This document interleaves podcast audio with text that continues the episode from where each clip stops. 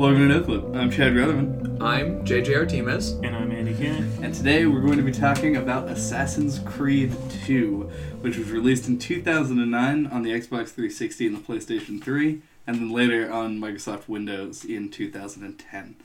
Uh, the game was developed and published by Ubisoft. Ubisoft, actually. Um, Woo, Yeah. Ubisoft, U- or U- however they want you to pronounce it. yeah, it's U because it's ubiquitous software. Ah, that was, so that it's was. Ubisoft. Okay. Um, and I mean, it was developed technically by Ubisoft Montreal, but most importantly, though, because we're talking about a Ubisoft game, um, and I played it on the PC, and I presume that you did as well. Yep. And then you played it on PlayStation Three. Yes. Okay. Uh, fuck Uplay is the dumbest thing on the planet. What did it do to you? What did it do? It just existed and like made me open a different program to launch the game. Like, why do I own the game on Steam if they're gonna like put it through their DRM thing? It was automated for me. I just had like a little box that said Uplay just sort of like explode onto my screen for a second. But the first time that I launched the game, I had to like reset my UPlay password because I haven't used it since I played Far Cry 3. Oh. and like I had kept getting huge notifications that were like a like two thirds of the width of the screen that were like achievement unlocked action completed as Oh, they yeah, say you're right. Yeah, uh, and to give me UB points or whatever those are valuable. You can redeem them for in-game items. shit I'm not gonna use and I had no problems with that. with you yeah the console version I imagine is a lot simpler to deal with Yep. uh, yeah so Uplay sucks just wanted to get that out there before we uh, Yeah. like started We wouldn't want the whole cast to be sort of just consumed with fiery rage. These undertones of how much I hate We you. want play. it to be known throughout the land that Uplay is bad. I had the same issues with it when I played Far Cry 3, but actually the same issues when I played Far Cry 4 on the PlayStation 4. Ubisoft really needs to get their shit together with this Uplay thing. Uh, I mean, Child of Light was good. Did it have Uplay? You did. It did Oh, have did Uplay. it? Fuck, No, then I was played it on the the Wii worst. U, so Uh, probably didn't have Probably no that. U, Yep. no Wii U play. No Wii U play. Nintendo shot them down on that. um, all right. Um, so actually talking about the game. Yeah, the video game. Yeah. Um, this is a, uh, I guess like it, it's an action platformer is how Wikipedia describes it, okay. and I can definitely see the like, it is a platformer, but I maybe it's just the way that I approached the game, but there really wasn't a whole lot of like action for me. It was more of a like sprinting on buildings and then occasionally leaping atop a dude simulator. I actually had sort of the opposite experience. I thought th- that if any of those two words I was going to question, would be the platformer one because uh, because you're JJ. potentially deep pull here. Either of you guys ever have those like to go car portable board games? Like you Oh, yeah, get- yeah, yeah. and they all have like magnets built into them. Yeah. This whole game was like uh, attempting to like a live action version of a platform with one of those magnet games. It's like everything that you do is based upon like tons and tons of predefined actions that'll just sort of squish into one another like magnetic pulls. Yeah. So instead of like having to do the normal platformer stuff that kind of annoys me a bunch, where you have to sort of sit around and like make sure you get the exact arcs and the distances right, the game just sort of always takes care of it, but has a 10% chance of misinterpreting your intention and just Yeah. causing you to do something else. Yeah, that was like uh, one of the notes that I took. And I actually took it kind of late because I didn't realize exactly how I was feeling about it at the time. Yeah. Um, you know, like this probably not you, but you know, like Andy, Yes. and uh, it, like when you're playing a platformer, sometimes you'll feel like there's a thing that you should be able to jump on, but you can't. It's like you'll jump to it and like slide off, or like you'll yeah. like go through it or something. 'cause it's Yes. not actually rendered.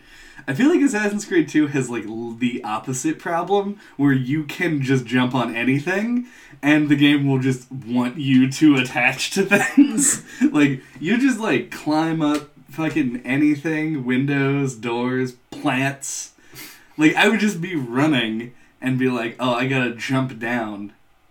To make a quick escape from someone, and Ezio would be like, "Look, a plant," and just like swing around a corner. And I'm like, what are you doing? I, yeah, it's definitely hard to get used to the controls because like I had that problem too, where like if I was running on the street, he would always like jump up onto something I didn't want him to. Like, Yeah. there would just be like a bread cart, and he'd like jump up on it. and then do like a dive roll off of Yeah. it. And then, but then on, I had the opposite problem where I was like on the rooftops, like I would jump, and he, I would think he would grab onto a ledge, and he just didn't. He Well, you just- have to like manually grab in this game, which is strange. but only sometimes. Yeah, Yeah. not all the time. it tries to automate things. This, that's what this game really does a lot of. To lots of automation in terms Mhm. of like core mechanics, uh, which is why it is strange that like they had one mechanic specifically that was all based around it not automating, like the the huge jump, where Right. they allowed you to feel huger because you had to manually choose to grab things. well, I think it's like the way that that always kicked in is just like only if uh, when you were falling, you like weren't grabbing the top thing. Yeah. So you have to gr- manually grab things below the top thing, which I found out like after 30 times of like being like, I'll just drop down to this next ledge and then just fall straight to street level and die. I was like, oh, that's why I need to hit shift. Oh man, you died from falling. Um, a couple of times, yeah. Also, a couple of times for me, I was you you said that, and I thought for a second it might have been a larger sort of problem because I was surprised by how often you did not instantly die from enormous falls in this game. That's true. I only straight up died from height, like I think, yeah, like exactly two times. And all other occasions, I just took like a surprisingly large amount of damage and was surprised that I lived through it at all. I always felt like, with the exception of select like combat encounters, I was always either at full health or I didn't care about my health, and then or just dead immediately. Like I very rarely just like took chip damage enough to eventually die. Yes, It was always like I'd be at like four pegs and be like I'm fine, and then end up doing something incredibly stupid and dying. There's some guy threw rocks at me, and I fell off the building. I kind of always used health as like a additional jump cheaty mechanism. Hmm. The strongest. I don't. I don't think you got to this part, but um, when you're running through the fair, when they have all the games and stuff, you'll remember this. Yeah. One of the games that you play is capture the flag against a dude, and Yep. my health bar is just like this is how many times I can cheat and fall six stories and I be fine. I don't understand how you were supposed to do that game fair. Neither do I. I did that same thing. I just like sprinted and like leaped off the building and like, hit the ground so that I could get to the flag faster. I'm uh, I'm curious. Did you played it on PS3, obviously. On Yes. P- did you use a controller? I use an Xbox controller. I was worried about using the Steam controller for this one because I thought the second analog stick might be problematic. You also couldn't. So good choice. You could not use the Steam Yeah, controller? Uplay fucks up the Steam controller's interface, What? so you can't even use the Steam controller for this game. Oh god. Yeah. So, Oh. Choking bike, Uplay Yeah. spite. so I used a keyboard and mouse to play this game, which was less awkward than I thought. But there are a lot of situations where I felt like I just needed to be holding all of the face buttons on the controller simultaneously, and couldn't do it with a keyboard. So I only have one hand. Mhm. So I'd be like holding like right click for like fast move, shift for sprint, like sh- uh, or sorry, space for sprint, shift for like plow through people, and W to move forward. and then like if I needed to perform any other action, I had to get like a third party to come in and press a button for me. Well, that really reveals how much you went through this video game like a steam train, just sort of like plowing through anything in your way. Well, I mean, I, it's me. I would have done this anyway, but like anytime I was actually in a mission, I was just sprinting all the time. You didn't run any problems with like the crowd. You didn't like trip and fall over a million times. Oh, I did. It was hilarious. I just Yeah. like I spent ninety percent of the game rolling through the city, the city streets. I did the same thing. It's Like, still yeah. slower. I just sprinted everywhere. Well, it's only slower if you fuck up. It's a test of your Yeah, ability. you can weave through people. Yeah. That's why they, they they want you to slow down so you can be nice and use the like gently push out of the way button. Right. That's like the thing that is most iconic about Assassin's Creed, like in the public consciousness, weirdly. It's Yeah. like white hoods and walking through crowds and pushing people to the side.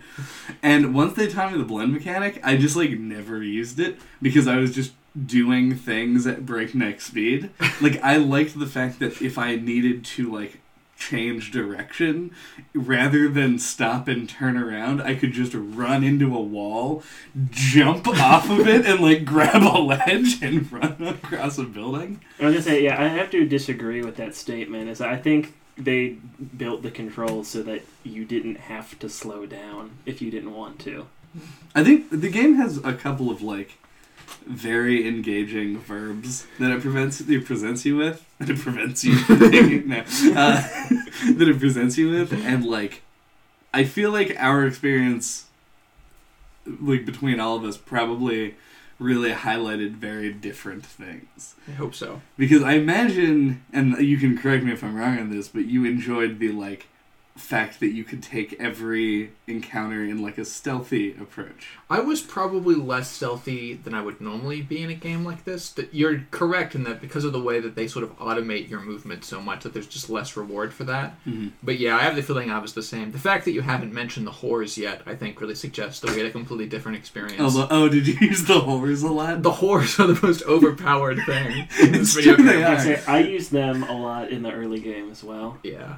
I, I used them twice ever. Um, but when I did, I remember the first time it was like hire the uh, what do they call them? Like consorts or whatever. Oh, I didn't remember any name. They just have like a little flower symbol Yeah, for purity. but you like I was like look, they're just like acting flamboyantly. I was like I'm trying to lay low. So hire them to walk with me, but then you hire them and they just act more flamboyantly. like I don't understand. Like They're I mean, distracting. it- They're right. distracting. You're looking at the whores and not the person Yeah, directly they're, they're only the supposed to distract the guards. So like you run go past the guards, they run up to them. Oh no, they are a multi-tool of utility. Uh, okay. They you not only can you do like the crowd blending stuff, Right. You go through them and you use them as in- intentional distractions. They when you get into combat, they just like pull knives out of somewhere and Oh. just get in into See, the action. Anytime that happened, like they just got killed or ran away for me. Aw. I, I guess it was maybe it was just because I'm so much better at the combat in this video game. Maybe. And maybe it could also be because because I realized if there's any point in which you have an ally with you when in a combat in this game, Well, I mean that's what like the mercenaries are for. but no, no, no, it's not allies is in like oh you finally have help and you can start these big scruffles. It's not overpowered in the way that you would expect like getting help to be. It's not like oh now it's five on five and each person is one to a man. All I ended up doing was just ordering people like people I had with me to attack groups of guards and then just like lazily walking around and just stabbing them, through in the, the, back. Yeah. the combat in this game is just so bad. But I won't. I'll, I will talk about that. Yeah. The when you're talking about like walking around with whores, uh, Yes. it actually it amuses me because like in terms of like the stealth mechanics, the one that I used and like the more that you talk, the more that I thought about how I played this game, the more ridiculous it seems like in context. Yeah. Because the thing that I used more than anything else was just the throwing cash mechanic. Oh yeah. So like I but like I didn't slow down. So there would be like people, and I would just be like, just like throw a handful of change, and like people would scatter, and I would sprint by them. Oh, that's what you used it for to clear the road. I just toss cash, and I always forgot that I had it like selected, and so like it would be like an hour later, and I'd be like on a building, and I would like climb down and like be behind a guy, and then just be like, just throw a handful of change at it, and be like, fuck. I have to switch over to my hidden blade. Yeah, I almost never use the cash because you had to switch to it. Like I always forget. I just always had it selected. Like the minstrels would come wandering up and I would just tackle them. the first time I did it, I like missed the tooltip for selecting cash and didn't even know that was like a thing you could do. And it was just like it press uh or, yeah, press left click to do the thing that they had told me in the previous one. So I was like, okay, and I hit left click and I just like deck the guy in the face. It's like, oops. um, I meant to bring this up when you brought up the horse. Yeah. um, initially, but um, I think my funniest moment with the game was I was doing uh, the mission later in the game when you had to get all the codex pages, Mhm. which involves like murdering guards to get the pages. Yeah. Mm. And so I was walking up to try to do like the dual kill thing Mhm. on two of them. So that there were only two left, and there was a group of prostitutes like right next to them. So like I walked up, and like the guards were like highlighted, and like I hit the you know R one and square to do the thing, and he just leaps and kills the prostitutes. I was like, oh. it was like legitimately like shocking there for a second. Did the guards do anything? Whoops! Yeah, they immediately attacked me. Good. All right. Nice rule of law. Respect there. No, that's- Whoops! yeah, I almost never ended up killing guards even for the codex pages. I always thought because of the way cash throwing worked that they were kind of hilariously ineffective into the late game where you have like the more professional guards that don't care about money anymore. Yeah, and you'd always be like, whenever I would try and use the cash to get through like a blockade or whatever, there'd Yeah. always be like one dude who wouldn't go for it. Yeah. But like when there's one dude and you're anonymous, you literally just walk up and and click, and Yes. you're just like, "Well, he died," and then just run away. Yeah, I found that in the early game, I felt like I always had to resort to combat because I found like throwing cash and sneaking just didn't work very well for me. Sneaking, I thought was okay. It's the problem is that it's so much slower that you never want to do it. Yeah. The game presents such a low challenge It's for any to- failure state Mm-hmm. that you can just sort of be the crazy action hero without any sort Yeah, of cost. I found it like easy to mess up too. There's something about like the controls, like when I was trying to be really precise, I felt like it was easy to fuck up. Well, yeah, it's because everything's squishy in the game. Every Yeah. mechanic is attempting to not. Every button doesn't do a specific thing so that you can then control and plan. things. Every button does controls like a part of your body that is contextually supposed to do things in different circumstances. Mhm. And since the circumstances are controlled by your relationships near other objects, and we're dealing with a 3D game with crowds of people, there's you're always shifting between what all the buttons do at different times, even when it's just like you, another dude on a rooftop. So Right. things end up inevitably just sort of fucking up. The amount of times I kept trying to like jump off of a of a roof, like to make a quick escape, and I instead just like did the stupid like whoa thing where like you're about to Mhm. fall off the roof but don't, or just Uh, grab onto the base. Like grabbing in particular, I remember being bad in this regard because you have limited control over where the ledges are, and you have to distinguish between pressing the button and holding the button all the time. Yeah, I uh, I recall a time when I um because my favorite being like the I played a lot of the encounters very non-violently in as much as like I ran a, like b- through everything. Oh, So it's like it would be dumb for me to stop and fight thirty people who are chasing me. So it's better to just sprint until I'm out of sight and then jump in a hay bale. Um, so like my favorite thing to do was to sprint along a rooftop, and if I encountered a guard in my way, to just grab him and throw him off the roof. But like, I like did that a lot. every once in a while, I would run and like go to grab the guard and tackle him and just go off the roof with him.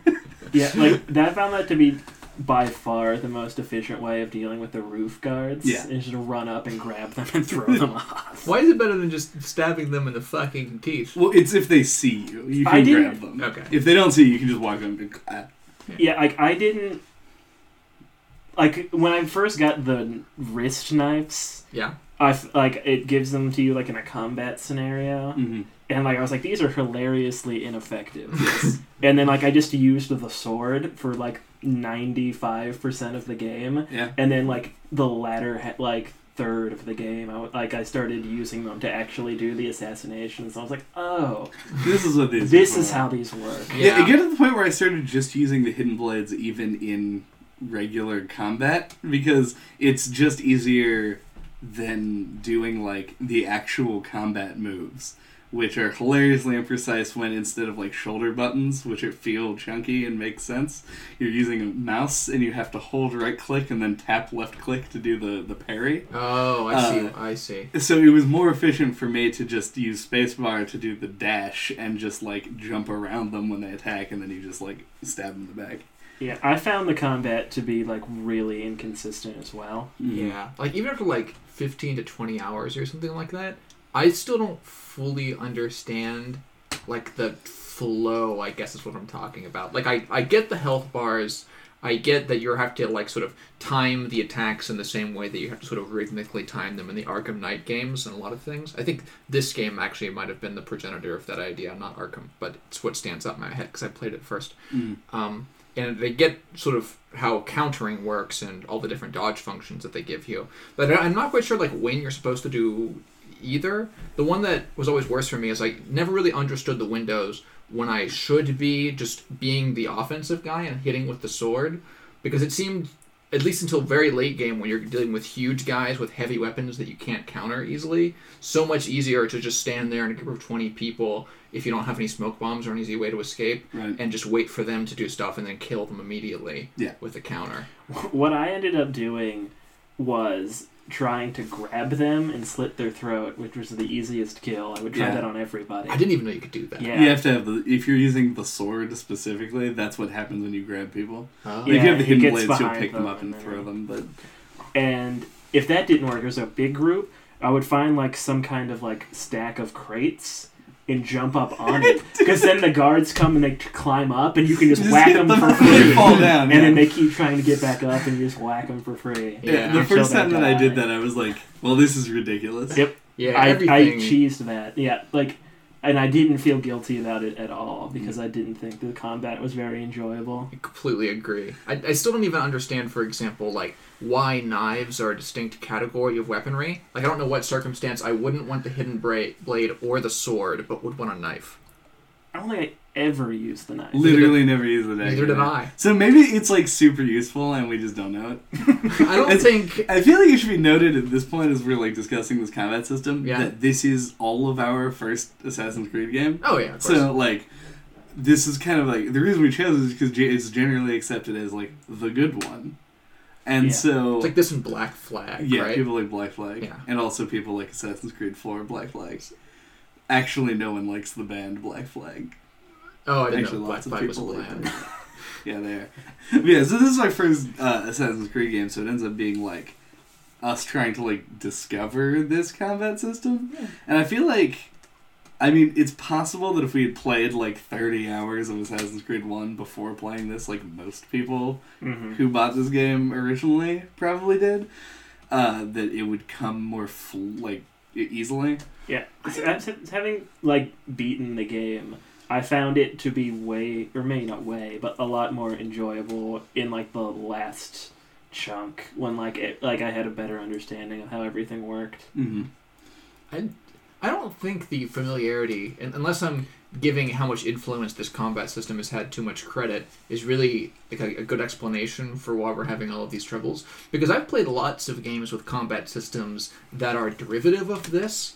Like I played like 20 or 30 hours of uh, Hand of Fate, for example. It's I'm It's- aware of that game. yeah, it's, it's like a its combat system is like a, a much more simplified version of this with a lot less weaponry and I thought it was like a card game. well, it's partially a card game. But then you oh, yeah. have like action segments. Yeah, that's the whole that's the whole stake ah. of Hand of Fate is that there's various randomized things done by decks of cards, and the encounters in the game, like when like creatures would fight in card game terms, is hmm. you controlling a barbarian guy. who Is breaks through. Assassin's Creed fighting? Yeah. Okay. But and it, and that was all very simple and very intuitive. I I got the sort of like flow of trying to do the counters and when to be offense really really fast, but I never really grasped specifically how to be offensive effectively in this game. I feel like the answer to that is just don't ever be offensive. Like I only way- did it when somebody was the last person. Yeah. Yeah, I found the way to be offensive was to just mash the attack button.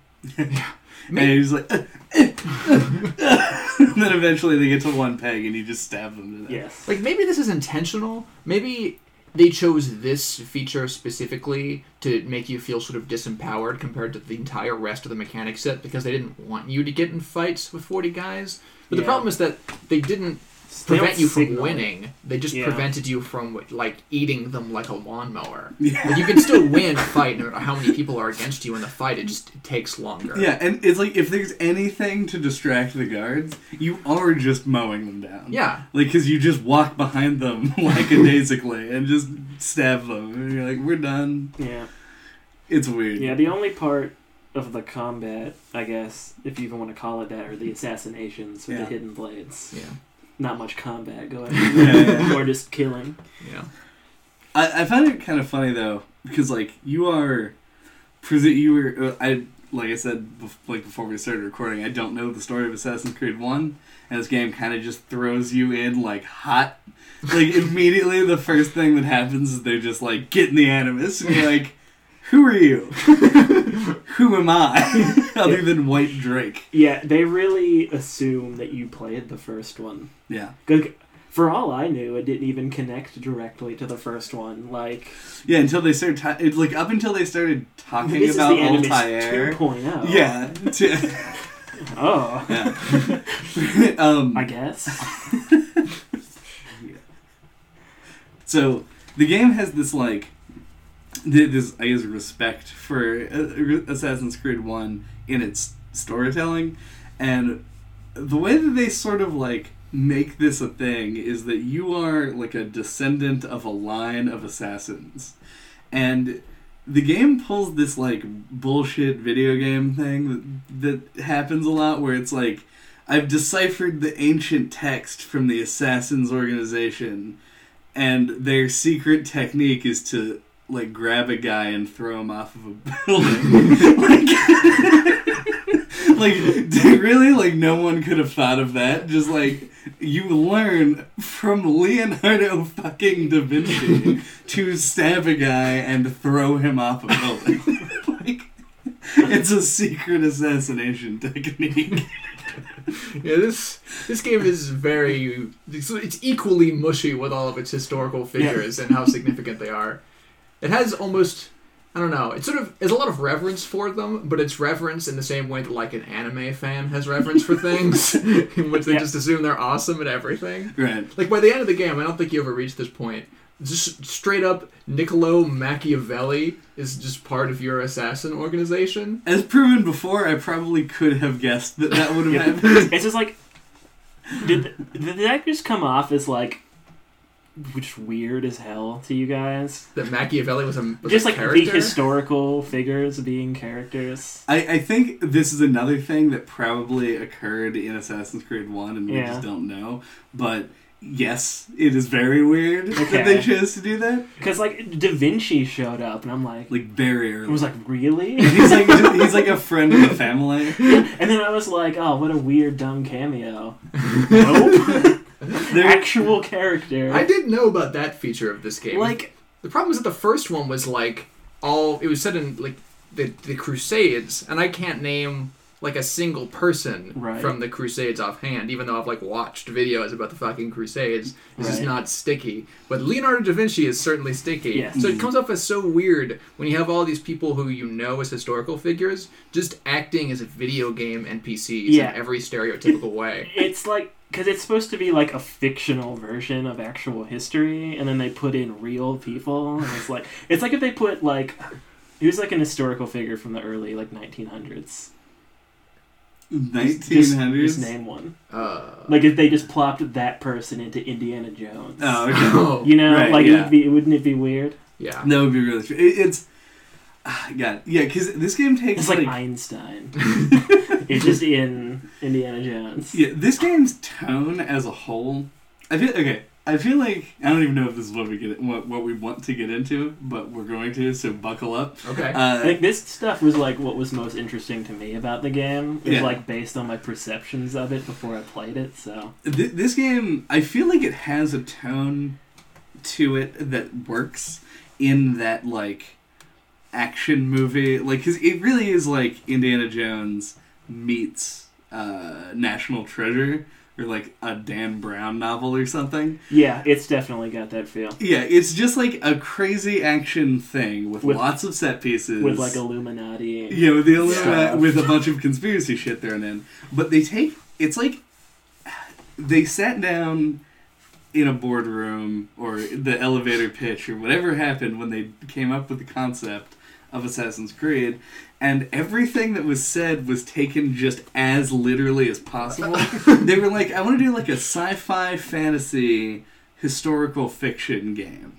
And someone was like, all right, well, we have the sci-fi, and then we have this massively disconnected fantasy part, and then we have another huge drop-off where it's like historical fiction. Obviously, we need Leonardo da Vinci in our game to in order to make sure people know that it's historical. Exactly. Yeah, it came off as like pandering. Like people won't know what time period this is supposed to be unless Da Vinci's Vinci's in it. And like a character at one point says like, "I assume you're familiar with Leonardo da Vinci," which to, comes off as like he's talking directly to the player. Yeah. Being like, you're not like an idiot, right? Like you know who Da Vinci is.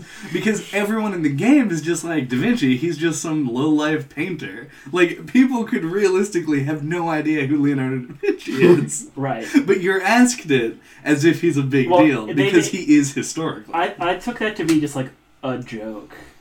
Because they were like, you know, Da Vinci? And they were like, oh, you mean that painter? You're right. That yeah. know nothing. They're- Okay, this is what I'm going to Well, no, because even uh, Ezio is like, what does a painter have to do with this? Like at some point, Yeah. it's Yeah. like, like he's not like a big deal in the city, exactly. and it's just weird. I just think it's That played they- as a joke. Like when they ask you, Yeah. I suppose. I am unclear. It would is unclear to me whether or not the authors of this game know what jokes are. Good point. Because the humor in this is super juvenile. is there humor in this? yeah. This game- I mean, you could.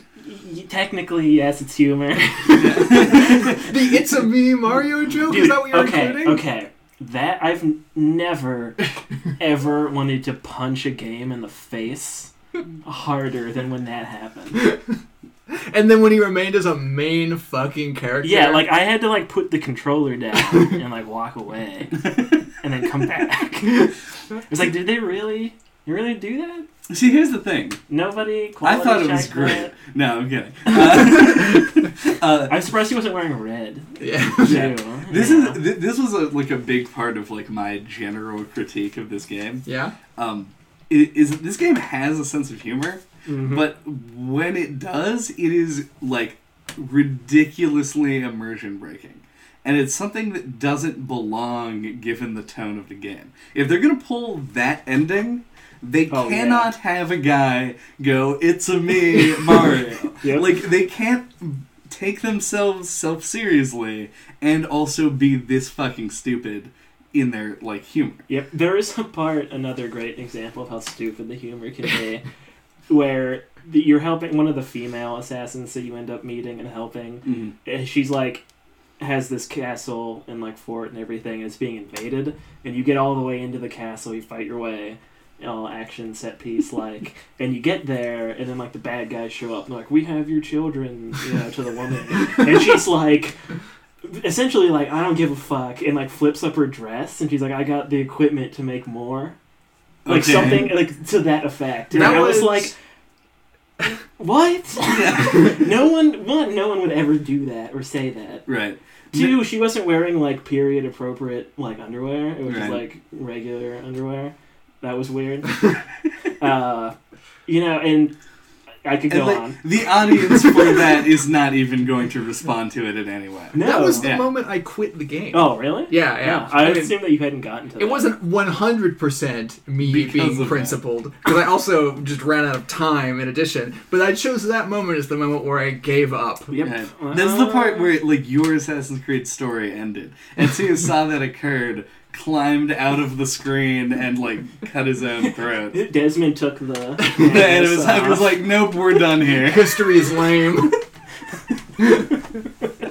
history is for nerds. which is completely what Desmond would say, because he only speaks in fucking quips and confusion. Right. the opening of the game was such a weird shift for me. Not just because I was trying to get a handle on what was going on, because the game's such a direct sequel, but also because Desmond kept treating all of the shit that was happening like he was literally in an amusement park. Like in one of those sit down rides. Meanwhile, Miss Serious Doctor Woman, or whatever her job is, is just fucking wrecking armed guards with her bare hands. And you're like, oh man, you look totally nice today, or whatever the fuck he said. Yeah, like she and she's always like, just don't do anything because you'll hurt yourself. You have the full combat mechanics at your disposal, and uh, because I was just trying to figure out the controls because the controls are displayed as like a colored circle with an icon in it that Yeah. are like a hand holding something. Mhm. But like that doesn't translate in my brain because obviously the hand holding something is like a represents a button on a controller. Of course. But for me, it was left click. Yeah. And like they didn't explain things like to run, you hold right click. And so like I was doing, I was just like doing whatever. And at one point, like Desmond just like turns around and like does that like because when you enter a combat encounter, he just like magnetizes himself to someone Mhm. and just like punches a dude in the face. And I was like, oh, like I can just and just beat the crap out of everybody and just stopped waiting. yeah, the whole opening sequence is really bad, um, and then gets worse from there. Like every character you're introduced to is horrible. Everyone is unlikable. Like nothing they say makes any sense outside of like the UB verse. Or matters. None of them matter. That was the most surprising thing to me as I kept going on. I thought the Oh, in moments the where you, frame story. yeah, where you get Oh, pulled yeah. out of the animus, I thought they'd happen like every three hours, or there would be things I'd actually have to do other than like that one weird test. Where you have to climb some boxes. Yeah. Yeah, apparently that kind of thing happened in the first one, and people didn't like it. Oh. Mhm. Yeah, because So like they, the like- twist of the first game was that it was a simulation. Like you weren't supposed to know that until like a certain like prescribed point in the game. Ooh, I didn't know that. And knowing the twist is part of what made me not want to play Assassin's Creed 1 because I didn't care about the story. I was interested in the gameplay. but the, if this game was just better in every way, I was like, we should- Yeah, like that's something I wanted to talk about, like because I think that's the most interesting thing about this series is like I knew of the Assassin's Creed franchise, but had never played it or really known anybody who was into them. yeah, Mhm.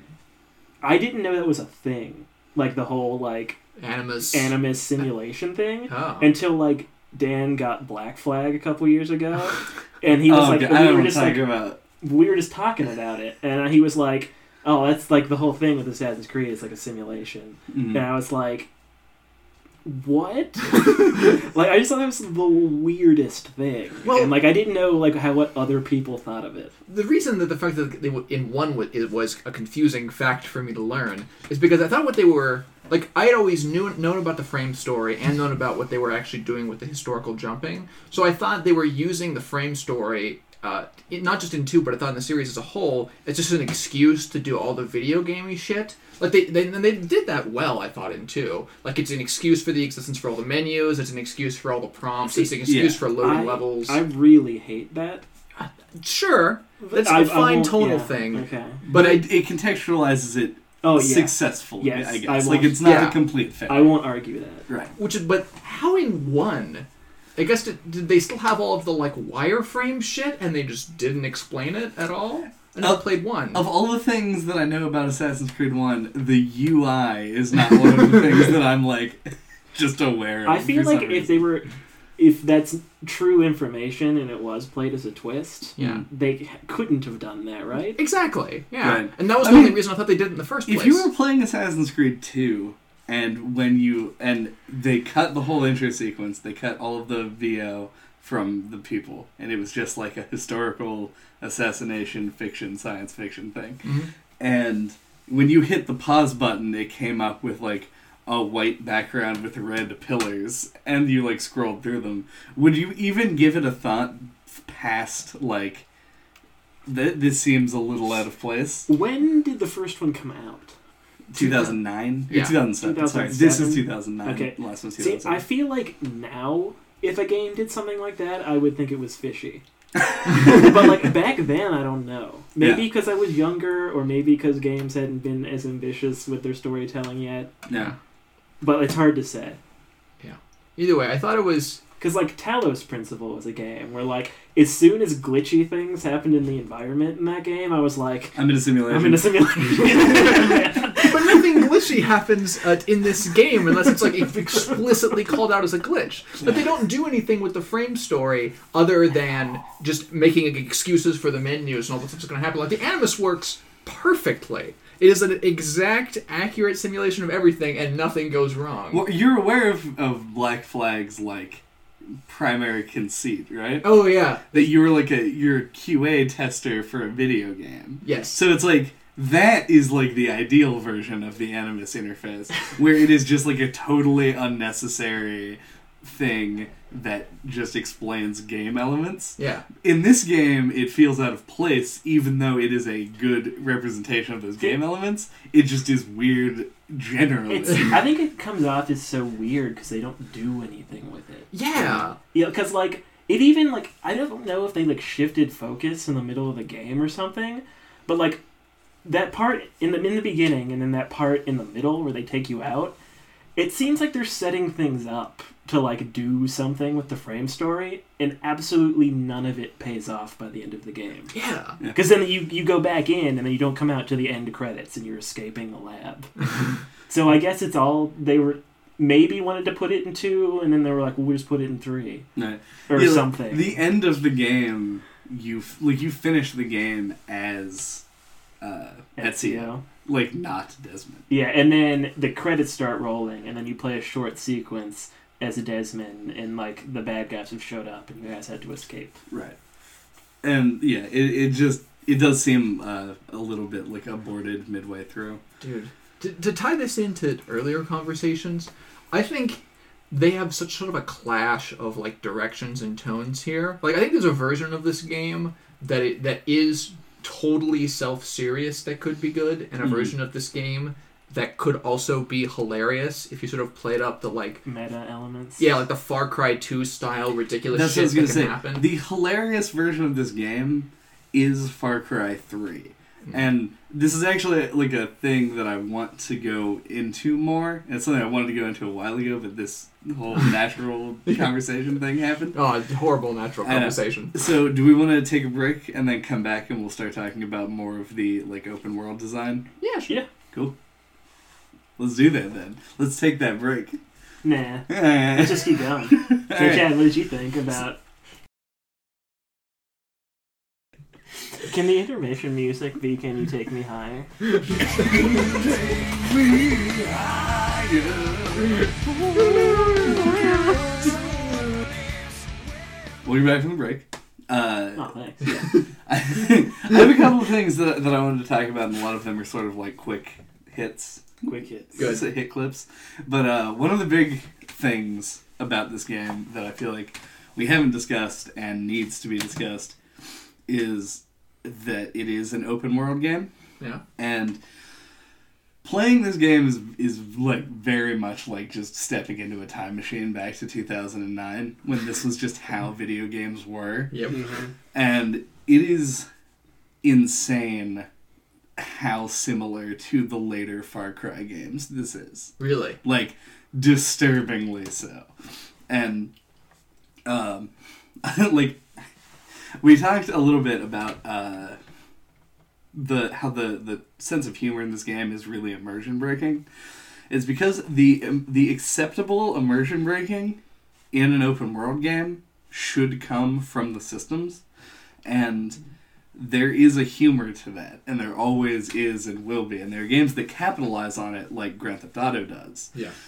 but this game pretends that it won't happen, even though it's going to constantly. There are all of these systems in place that are just inherently comical, and then they even emphasize it with lines of dialogue occasionally. Uh, like the previously mentioned like coin throwing mechanic, Yeah. where people will literally just run and be like, money, money, like, getting gold the easy way. Like these are all things people actually say in this game. The constant insults that get sort of thrown at you for like jumping around. Yeah, and the people who are just like, yeah, that's another thing is like, it, it's a mechanical thing where they want you to be aware that people are seeing you, and they also want you to be aware when people stop seeing you. But because you can run at like a thousand miles an hour, and because it's an open world game, and therefore you can like climb a building and just get the fuck out whenever you want. Yeah. You end up with interactions where like a guy goes, "That dude's got a real sharp tailor. He's disappeared." it's like, like he was like commenting to his friend about how you looked, and then you vanished, and then he was like, "He's gone." it's just really awkward. And, uh, like that's the kind of thing that like really bugs me about how seriously the game wants you to take it versus how they seem to take it in development. It feels like a too many cooks kind of thing. Oh yeah. This Yeah. is absolutely like too many cooks the game. Yeah, yeah. The big, biggest thing against this game, I think, is just how like ungraceful a lot of it is. Mhm. Like, there's a lot of good ideas in here, and it's all pulled off like pretty well. But like, m- eh, pretty much everything needs polish. Yeah. There's like lots of okay. Yeah. Probably Yeah, the first half of the game, I was like, this might be the most okay game I've ever played. and then I got more into it the, the more I played it. But st- still very okay. more into it in a positive way. Yeah. I got more I was much more positive on the game upon finishing it Yeah. than I was like at the halfway point. I had an opposite trajectory, but only because of fatigue. Uh, the, the open world systems I initially started had a lot of fun with. I think weirdly, my favorite part about the game was that they let you have the active choice of whether or not you like leave your city in squalor, like your home base town. I like that you had like not just a home base place like you normally do in these open world games, but you had an entire city that was like kind of partially under your control and finance.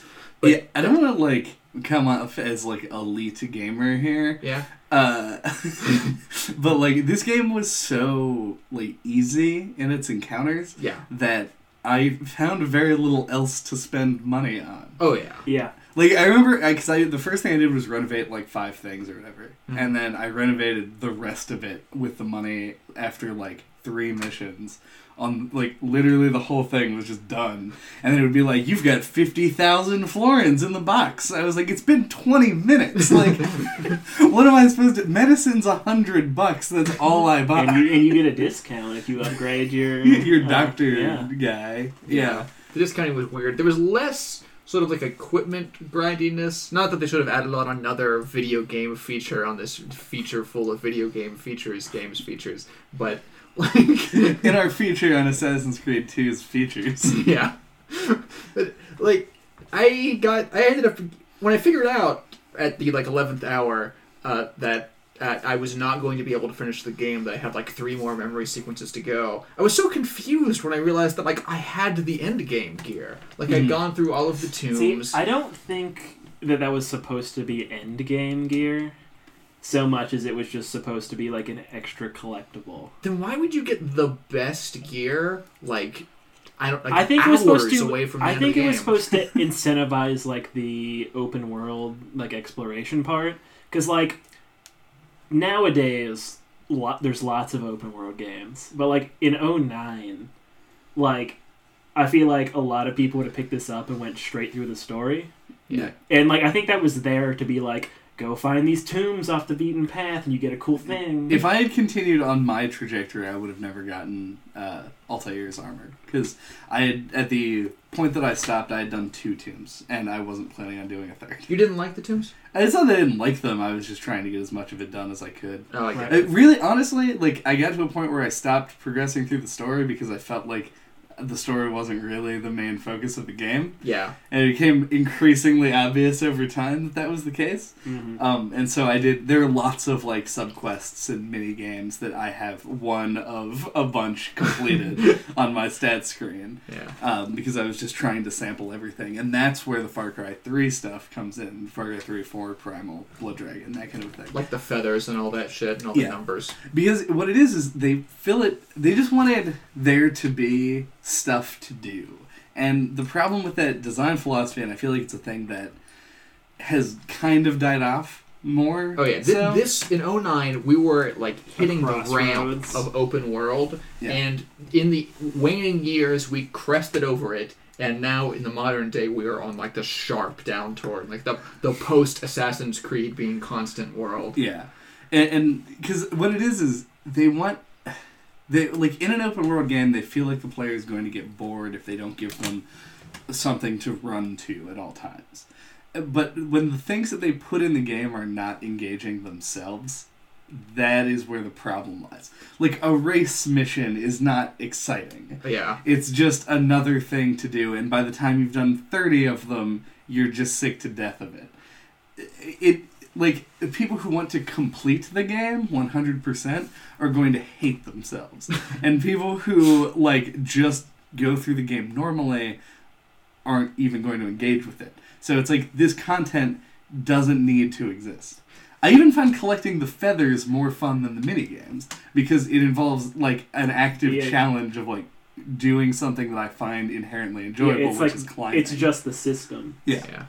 As much as I don't like this game generally, I don't want to bash on it too hard in terms of all of the systems because there were just by virtue of bulk of what you had to do, a lot of individual systems that I liked. We already touched on my, my favorite thing in the whole game were the tombs. Mm. Me Uh, too, actually. Yeah, I thought th- that. When it felt the most like Prince of Persia. Yeah, and also, which is I think sort of us sort of showing our biases here because it's also when the game was its most prescribed and linear. Yeah. Yeah, it's when they've like set up specific challenges for us to get There through. There was the one church that was my favorite, the one where you go in all the way up to the top. It, I think it was in Florence. Oh yeah, that church was awesome. that was my favorite. yeah, but so I liked those. I also liked. Uh, this is one very tiny example. This wasn't nearly as big as a system of the tombs or anything, but um, the way that they implemented thieves, I was always happy about thieves.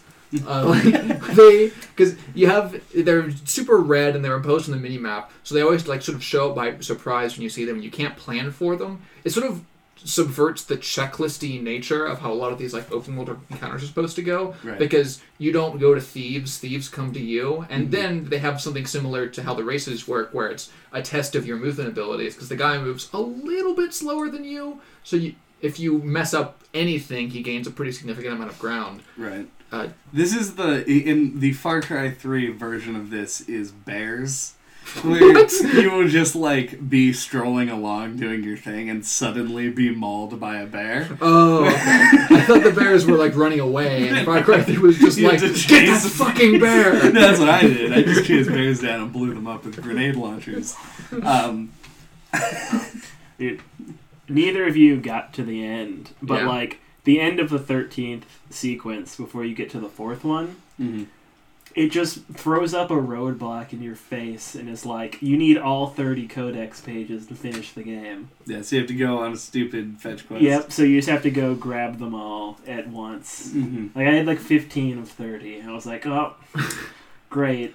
Yeah. Like it just seems like such like an old like N64 or PS1 era form of like padding. Yeah. Like go do something else to make the It game. It literally last is longer. Banjo Kazooie. Like, just go get all the notes so that you can open the last like- door. It's more like the Triforce chart sequence in Wind In Waker. Oh Wind yeah, it's Waker, yeah. absolutely straight from Wind Waker. This was probably the weirdest example of like non-polished because they made the codex seem like it was such a big deal to the lore, and then a large percentage then of they these forget pages. about it until the end, and they're like, "Oh yeah, that thing." Well, you keep randomly getting tiny pages, Yeah. but like the like half the pages that you have to get or something are literally just like in buildings guarded by four people. Yep, they're all the same. So you just have to go to each city, find them on your map, go to them, kill four guards, take it. That's so Yeah. fucking weird. Fifteen times in a row. Imagine if in Wind Waker, like the little pieces that you had were mm-hmm. just like in a hut guarded by two hobgoblins. and it was just 16 times. It was just that really That's- tiny, easy yeah. encounter. This is just this is Ubisoft's like open world design where they pick a thing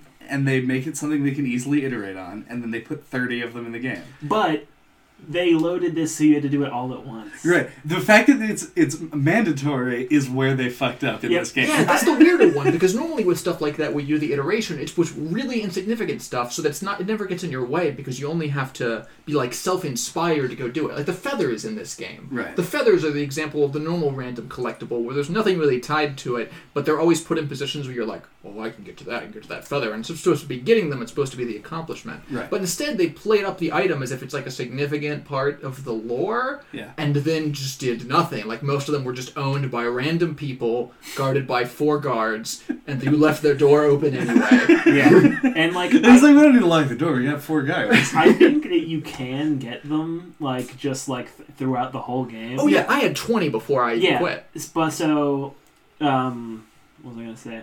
So I guess it's okay, but like, yeah, like the game doesn't like point out like Yeah. you should be getting these. Yeah, it, it's like they mention it to you occasionally. They talk about it, and like you go talk to Leonardo da Vinci, he'll be like, "Oh, codex page. Yeah. Here's your And secret, you're like, secret you're assassin like, technique. "Phew, Leonardo, I'm Pull the trying guy to play into a the hay game." bale. Yeah. trying to have fun, Leonardo. It's a great philosophical codex page to give you some health for some reason. Yeah, what's up with that? and every four you get, it's just another strange incentive because they realized that they needed them because they couldn't actually build up a mechanic set around acquiring the codex pages. Mm. But that was I had the opposite experience. It's I a didn't think they were roadblock. optional. I took the narrative at face value when it said like these codex pages are super fucking Oh, important. See, so I got every single one, and it kept being confused that they were all the same stupid four guard encounter. no. yeah, like that's another thing. We haven't really talked about the narrative that much, other than in Why? broad strokes. Yeah. Did anyone else find it really boring and kind of hard to follow? Oh yeah, of course. I think it is patently hard to follow. Yeah, I feel like you only get be- bored with it if you're really paying attention. Though. Yeah, like it'll be maybe. Um, but like there was one point just like randomly in the game where it just skips forward like three years. Oh no, the game keeps doing that. That's the point. This You game takes Yeah. place over like twenty yeah, years. or you don't something. even like notice. Yeah, it wasn't in, like I showed back up and was talking to Leonardo, and he's been like, he was like, the last two years have been good to you. I was like, What? it's like two years, been like forty minutes. Yeah, there's, a, there's, a, there's a place where uh, Yeah, Ezio has like a I've spent ten years hunting Exact- yeah. down my family's Yeah. Yeah, killers. that was like ten years. Yeah. Yeah, because nothing What? else in the game changes. Yeah, I was which, like, you mean like a couple of tops? it makes sense that they wouldn't. Like, of course, they're not gonna like rebuild the city every single time they Right. do one of these No- time none of the jumps. characters- All they have to do is put a different. texture over it though, and be They like, put a texture over it, no, it's all they would have to do. It's put like a texture, like but there's a lot of fucking texture to be put I, over. that is true. yeah, and But like, j- just you know, like uh, a place that you've been to before, throw like a sign on the door that says like closed. Anything to indicate that some time has passed, but nothing happened. yeah, all they do the is they have characters the. don't age. Yeah. Also, I Ezio refuse to believe. ten years old. Yeah. I refuse to believe that Ezio spent two years learning how to dodge swords. Like, it doesn't take that long. I did it three times, and they were like, "You're good. You learned it." now we'll take eleven months off, and I'll teach you the next thing. The only hints that you get are the year pop-ups. But because we're playing a game about like historical fiction, like whenever people talk about history, we don't group years into the same time periods that we do in our actual life. Mhm. Like even if you're like a super history buff, you can maybe group things into like decade spans once you get past like 18 to 50 or whatever. Right. And- And we're talking when the game takes place in like 14 whatever, Yeah. then the hundred year difference is the only thing that we're gonna like really pay attention to. Like I didn't. Yep. It's not like I memorized the four digit year Yeah. the first time it was Yeah, shown exactly. to You I don't bet- remember I- what I year won't it even do started. that. Yeah. Well, actually, this might even be worse. Like when some, when they give you like a date, like an actual date where it's like October eighteenth. I'm like, I'm never gonna remember what like what fucking day it was when I did that mission. It'd be like next is October twenty first. Like it's been three days. It's like has it? I forgot already. It's been twenty minutes. Yeah, so it always ends up blindsiding you, even against the attempts that they took to like make things seem really sequential and different with like the the numbered sequences in the game. Mm. Uh, like normally when you have things like that with chapter breaks, it's re- it's a lot easier to make like time pass or to make breaks if you want there to have breaks to exist. But because nothing ever changes in the environment in this game, it War, just didn't work. war never changed. Shut up. Yeah. yeah, th- this game, that's actually that's like you could just use that to describe this whole game as basically its main issue is the fact the game tries to make things different but fails. It just it has so much of the same stuff over and over again. You It's- do have to give them a lot of credit though for like trying a lot of new things. Like Yeah. what? What do you mean? Like Oh, nothing new. you actually. got me, Kate. Ubisoft paid me to say that. Again, Um, but like they, I don't know, because like thinking of when this came out, like th- this kind of game wasn't the standard. It's like they they tr- I'm sure they tried like the whole movement mechanic, like the movement mechanics were a unique thing, and like the world structure and the way the game's designed. Like there hadn't really been a game like this other than the first one. Oh yeah. And again, I think there's just also by virtue of just how much stuff is in this game, there was a lot to, to, to give them like specific credit for. It's so much copy paste. though. It's the same issue I had with, with Far Cry. When I went from Far Cry 3, a game that I really liked, to Far Cry 4, a game that I was pretty lukewarm on. Yeah. Far Cry 3 is a game that I really liked because I hadn't played it before. And Far Cry 4 was the same game. It's like, you can only do so many assassination missions. You can do only do so many feather collections before you get sick of it. Yeah, I feel like a better kind of game to implement these like mechanics would be a much more linear one. Mm.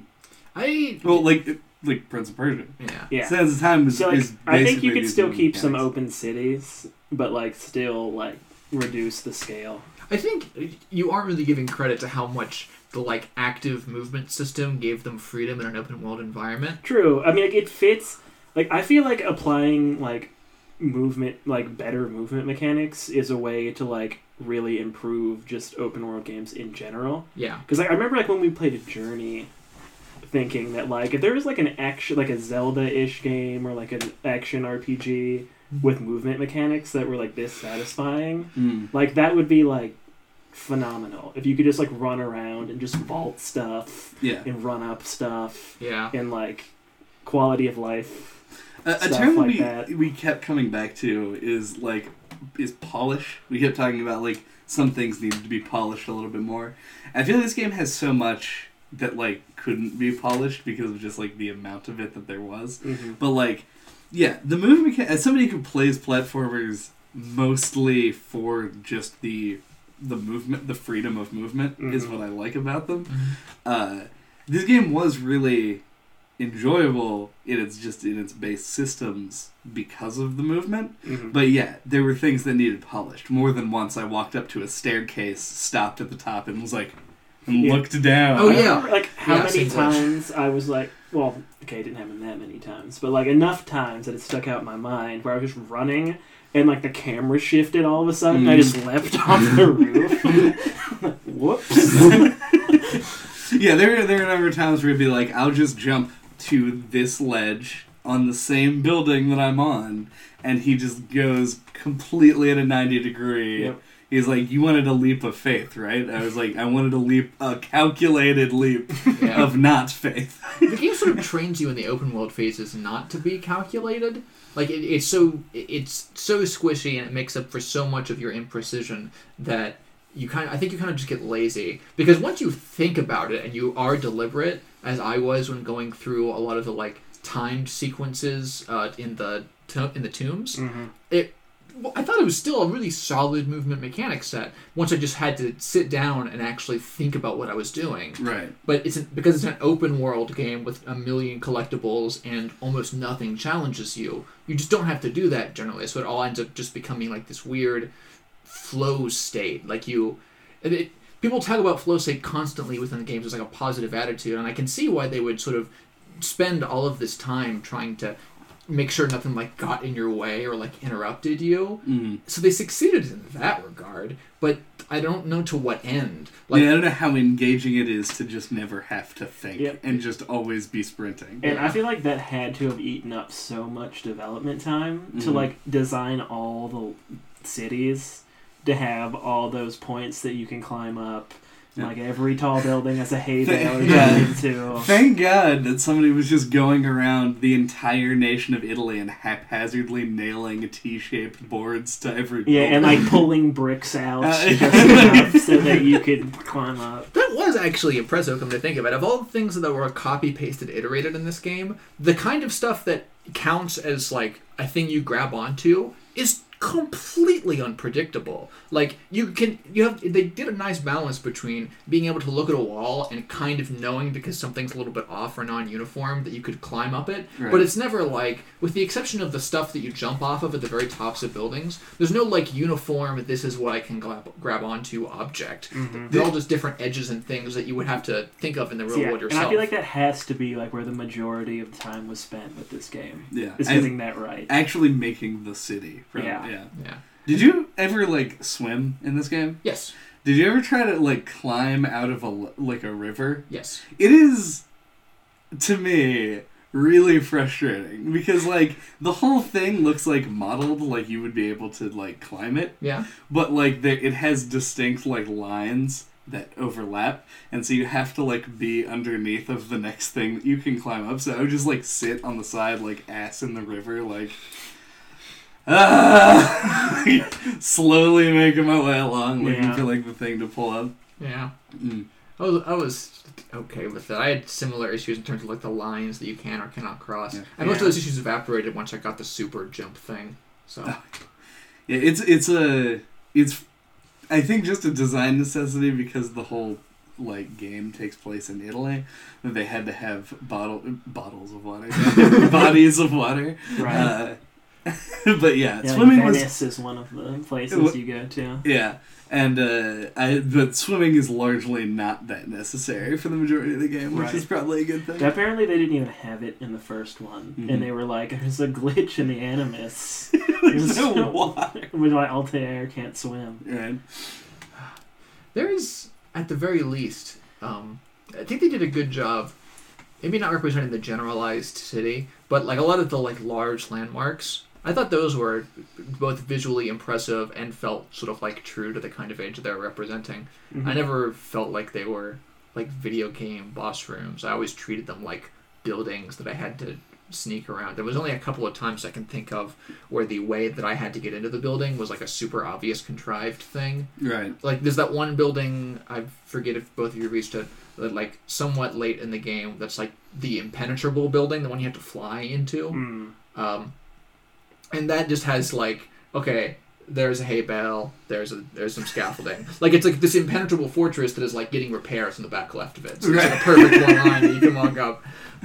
Well, yeah, but most of the time I thought they actually did a, a, a good job with sort of like the larger like Venetian structures. I I was impressed by those, and the rest of it was, although very detailed, just so monotonous that there's no way to know. I don't know what it was like for you guys playing on PC, but like the outdoor like field environments looked like ass. Oh yeah, they just the look, they just look like shit generally. Okay, yeah, I was gonna say like the texture work is horrible. I was playing But like like in the city, ultra settings, sixty frames per second, shitty grass. Yeah, like area. there was a lot of pop in on the PlayStation. Like, And there's a it'd ton be like, of, just grass. and like now there's flowers. you were just growing the flowers as you were Yes. going by. and like kind sometimes I would run across like a puddle and like no water effects would trigger at all. Oh yeah, this is a weird piece of non-polish that I actually forgot about, and I'm glad that you reminded me of. This game, so many times, had what I would I don't know if it's intentional or not, but what I would construe as like missing audio effects. Like times in prescripted cutscenes where you would watch them and it seems like there should be a sound, but there was not a sound at all. That didn't happen on console. That actually is a thing. Or there might have been a few times, but not in cutscenes. Yeah. Okay. Th- This is a thing that I've seen in other games before, but I don't think I laughed as hard as I did in this game when this guy um, pulls Da Vinci out of his workshop and starts beating this is him up. one of the times. And he like goes to kick him, and like it makes no noise when his foot impacts him. it makes this like light, like cloth oh. against cloth, like ruffling oh, noise. Oh, yes, and then he's like, "You ready to talk now?" And it's like,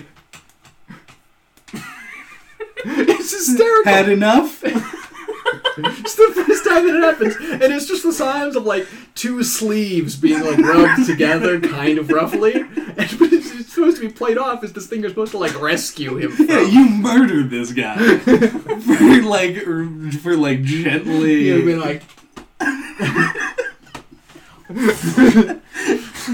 had enough. That's hysterical. yeah. But yeah, that happens a, a, a couple of times. There was one time where like the main bad guy boss kills someone by stabbing him, but the stabbing sequence had no like sound other than like ambient sounds and the Mhm. music and stuff. So they have like like a now you die moment. It was just like This is this is the and moment. he Where, falls over. this is the moment where you have like uh, he- like you. He's like, sorry to take your prize from you, assassin, and then like he sends people after you. Yeah, that's it. Okay. During that whole sequence, after the startling no noise killing that occurred, they we were then treated to the entire fight scene, that guy moaning, which is like horrible and like way louder than it should be. So it's this like weird disconnect. I was really far away when that sequence triggered, so I did not hear the moaning. Oh no, I was really far away too. It was playing loudly in my ears. Uh, the uh, no, th- there are tons of other like examples of this where it's like uh, when you enter the first tomb, it plays like a cutscene, and you like come down and you do like a superhero landing, Mhm. and your hand clips through a skull that's on the ground, and I'm like, y- like you made this. Like you knew exactly what was going to happen to the point that you made it a cutscene. Just move the skull. Like Yeah. isn't that hard? Like, and there would be other times when like it would, there'd be scenes where it called for Ezio to like turn sharply to the left, and he would like look over and half his face would have his coat going through it. Yeah. It's like Yeah. these are pre-rendered. Like just do a different thing. Like this isn't necessary. You can just make it good. This is sort of us looking back on history now, but we know this was less of the case with Assassin's Creed 2 because this is when their success really started to bloom and they gave them the base that allowed them to churn the engine of Creed. Right. But uh, like the condi- the working conditions for these games was not and could not have been good. That's true. Like even like by video game standards, they could not have been good. After knowing what happened with the fucking faces in Assassin's Creed, what four? Oh, right. I was gonna actually talk about the faces in Assassin's Creed too, but like this is a 2009 thing, not like an Assassin's Creed 2 thing. Yeah, But it's been so long since I've played a game from this era that like other than for the podcast and like honestly like BioShock looks better than this game. But Oh, it's yeah. because it's such a small like area. and because it's so dark. Yeah. But like this is like uncanny valley to like the hundredth degree where like it looks like a human being but does not act like Yeah. people's mouths are way too big and like The uncanny valley to the nth degree is will always be the Polar Express. okay Yeah, I'll agree with that. Yeah, this is yeah because these people look less human than that yeah. They look- the people in this like this game opens okay we talked about this game opens Yeah. but then you enter the animus and then the real game opens by your own birth I forgot about this. Yeah. and like the now it is my understanding and as like a mid-20s male i have no first-hand experience with this Yeah. that uh, childbirth is a fairly painful experience Oh, agonizing. i'm sure positive in fact that you do not become like the, her mouth stretches like a hundred feet like during this scene and i was just so put off by this because like it's the first thing you see after going through a dumb sequence where you punch a bunch of guards Yeah. You're then born. And at this point my it was when i realized the controller didn't work. Oh yeah, you sent me that snap. yeah because before the control stick would work but i guess none of the buttons did. Because when i was trying to move my hands and arms as a baby nothing was happening. And so it was just this guy smiling in the corner of the screen for like seven whole minutes while i tried to troubleshoot God, what a, I can't even forget about the birth scene. What a perfect example of how this game takes itself too seriously. yeah Like, God. This game tries to pull off way more things than it is like capable of doing with its mechanic set. Yeah. Like it really wants to be like an art house game. I don't know about Part of that. it does. Yeah. Part of it does. At least like two or three It's- people on the development team wanted it to be an art Yes, house game. they tried to shove some art house ideas into the game. like, w- when. like the end. At the time when this was like. When the series was like starting and going through, they had like personal mantras about like only going to locations that aren't normally explored in video games. Like the reason that I will never like get like a World War One version of Assassin's Creed hmm Uh, so like they care enough, at least for stuff like that, were they're willing to just like write off things that are too mainstream coming from the developers of the Atta- of the Assassin's Creed series. It's Right. really telling when like one of the first lines said by I want to say name's like Rebecca, the like coder lady. oh, I, why would I know any of their names? Yeah, they're all terrible. I know Sean because Sean is an asshat, and I actually marked down why does no one call out Sean for being an asshat. I mean, he is just an asshat. Yeah, There's that's no other his whole character. Yeah. but it, she's like at one point she's just like we did like more with a smaller more focused team than they could ever do with all of their funding and i was like how ironic is it for ubisoft to like espouse the the like privilege of having a small team it's like ubisoft montreal is not what you would call a small developer yeah. Would they? Especially coming off of the success of Assassin's Creed One, Yeah. they were probably sitting on like chairs made of gold bullion. Like, The the higher ups were sitting. Oh, on yeah. chairs, yeah. The coders were sitting on whatever they could find. in- laying around the office, like Yeah, old filing cabinets turned on their side. during the pit wars when people had to fight over the necessary resources to create video games. Yeah. Uh, the fuck were we talking about? Uh, uh, something about Assassin's, Assassin's, Creed, Creed. trying to be an art house. The- Yeah. Right, and it it like It's it's like yeah, like some people on the team wanted it to be, and then they were told no. they were they were trying to they were writing checks that they couldn't cash, Mm. but the bank only caught like a few of them. and like It's- actually just pulled from someone else's account on a few of them. It's like they had this crazy sci-fi like frame story idea, and then someone was like, "No, we need to refocus the project." I mean, it'd be- But then like some of it stayed in. yeah.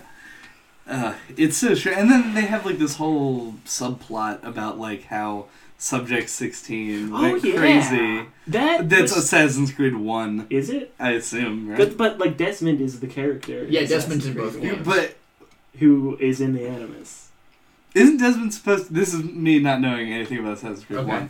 Desmond is supposed to be like an actual descendant of these people, right? Yes. Yeah. But Subject 16 was in the same like Animus He was in universe. he was in the Animus and doing things to the Animus information network. but just like Yeah. wherever. But like, why would he put? S- This is me conflating game design and Correct. and it is. not game design, where they just like put a symbol like on a building in a difficult to reach place specifically so that you would have to climb to it, not because it makes any sense narratively. Yeah, why did he hide all of his little information Yeah. things within a 20 year span in Venice? I can't know? believe I forgot to bring that up, but like I found that like super intriguing and thought that was gonna go somewhere, And it didn't at and all. it goes nowhere. Like they don't explain it at all. Right. And like I thought they were gonna do like a portal thing, like a Ratman kind of thing, where like somebody's consciousness got lost in there or something. It should have been a good way for them to use the frame story for something. Yeah, Uh, just so that uh, the listeners do not think that we're putting this episode out um, in relation to one the Assassin's Creed movie coming out this month, Oh god, I forgot or the Ezio trilogy of Assassin's Creed games being remastered and re-released early next year. I didn't know that either. Uh, we don't actually care that much about what happened to Subject 16. Please do not buy those. and do not go see their shitty movie. Well, we don't know if the movie's Yeah. gonna be bad. Don't. I think you're being a bit too aggressive here about this. I think I've seen all of the Assassin's Creed movie trailers. I think all of the sounds in those trailers were bad, but all of the images in those trailers were good. If I turned the sound off, I would have liked them. But if it was a f- if the, if sound is half of the movie, I know, I know. I'm just saying, Hey, I'm not willing to hey. just poo through my mouth. we probably shouldn't argue about the Assassin's Creed movie. Oh, I thank mean, you. I haven't. Wait, Uh, We can uh, talk about it off cast. Thank you, Andy, guardian of cast. all I'm gonna say is I don't think it's unfair to assume that the movie's gonna suck. okay, uh, you're entitled to your opinion, Chad. oh fuck! All right. Um, I don't know. Does anybody have a? Uh... Why do you spend so many sequences in this video game walking and listening to other people talk, but you walk slightly faster than they do, so it's annoying?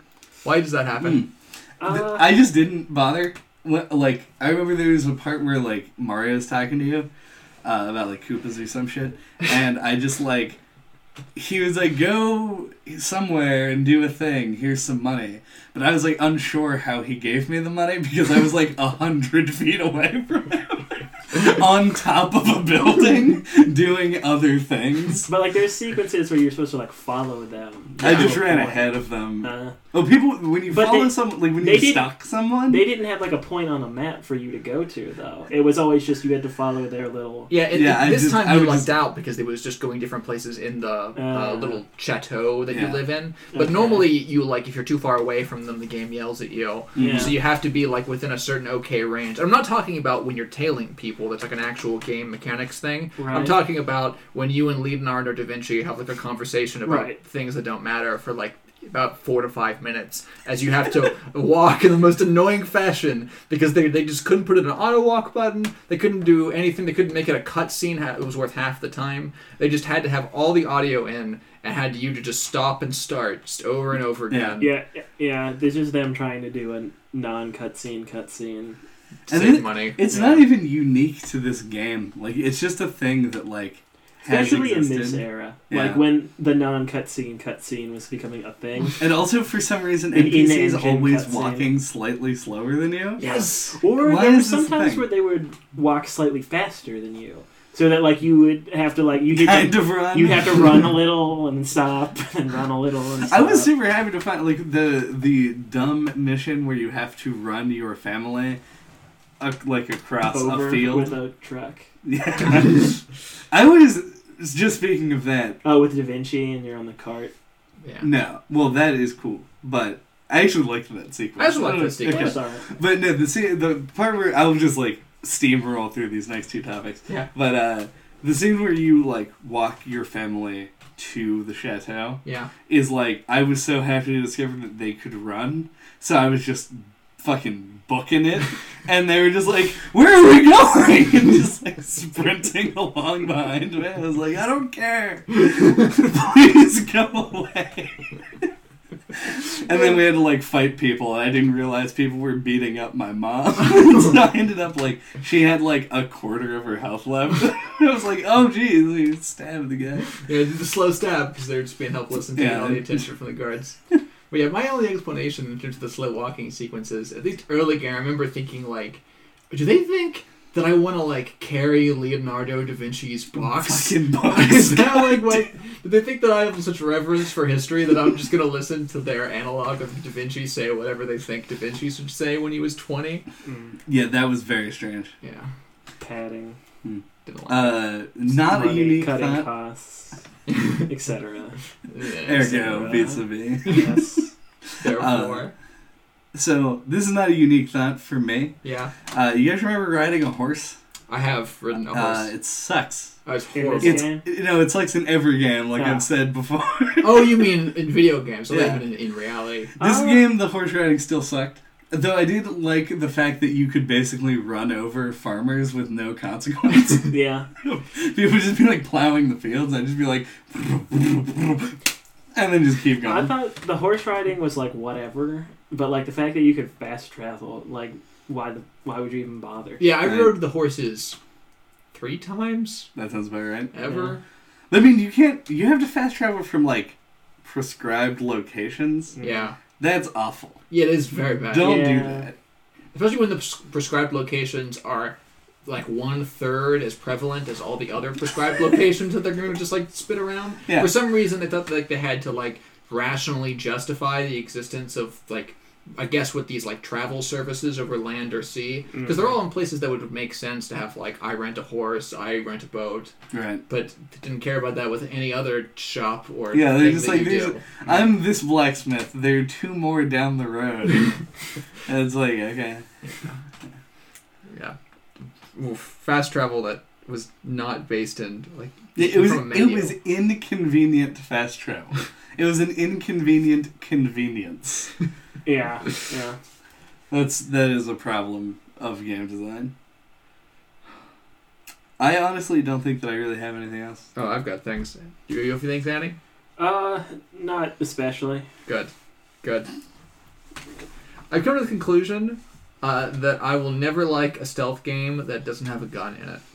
This has a gun. in Yeah, it. you can get No, it. no, no, like like a like Like everyone one that has works guns. that's good. Gotcha. Sorry, correction. Not like a gun, like at least one gun, like like thousands of guns. it's There are a stealth thousands of game guns. where there's like a gun in a glass case somewhere, and you're like, okay, this is fine. yeah.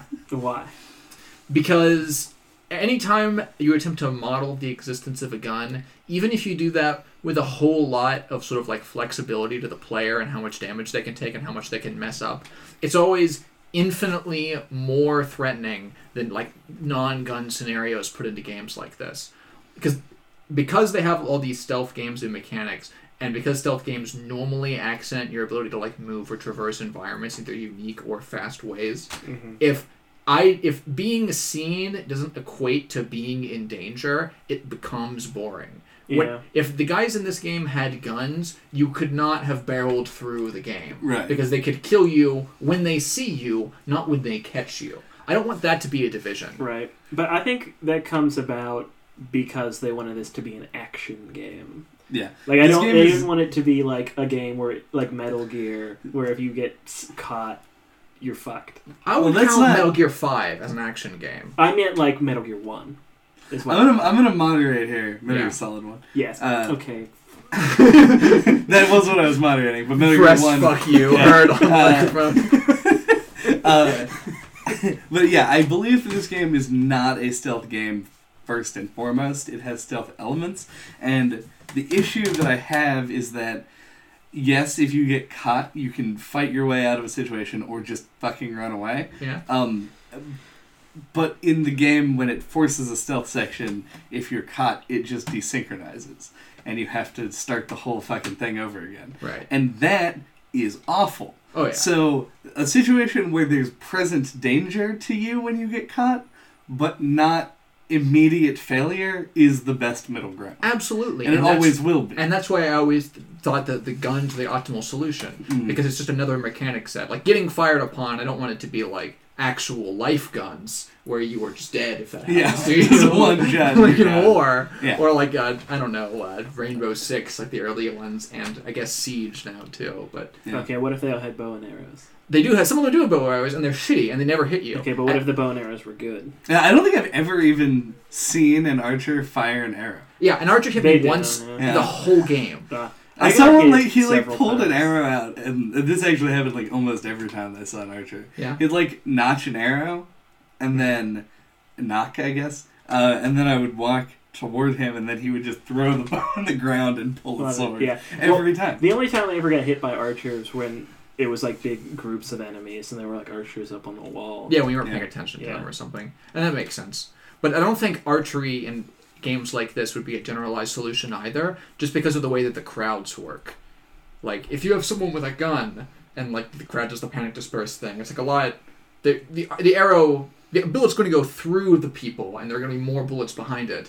It's not like an arrow where it's just going to hit one person and you have to start the Yeah, sequence. Well, no, that's the thing is that the bullets would still just probably hit one person. Right, but there, my point is there's more bullets after that. Oh, right, yeah. Yeah. You don't have to actually like put a get a new arrow out, Okay, and what if Da Vinci had invented an automatic crossbow? Yeah. we could maybe get away with that. We could. Yeah. Repeating crossbows did exist. It would also be really questionable. I mean, already the guards do very questionable things, but whether or not a guard would morally want to just gun down a crowd of people to get to you. In a hilarious open world video game like this, they're gonna do that anyway. I mean, I guess in this game, like I would always, I always like to like make the guards accidentally hit civilians because like they always had the best dialogue. Whenever that happened, like people would just yell at them, and then the the guards would like kind of be ashamed of what they did. I never had that happen once. I'm really sad about that.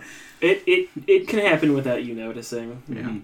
But- easily. Like I I think I killed civilians on accident and like didn't even notice because they just kind of ran into the fight while it was happening. I killed one type of civilian not on accident. Oh, and then many, it like pops times. up on the screen. It's like Ezio didn't kill civilians. Yeah, Right. fuck that. It's like what? Why would you do that? Do you remember? uh th- This is just a, a you can just thing that murder happened, thousands of guards and that's totally fine. Yeah, but not civilians. Though. including guards that like aren't like guards that are with people that you're now allied with at that Yeah. point in the narrative.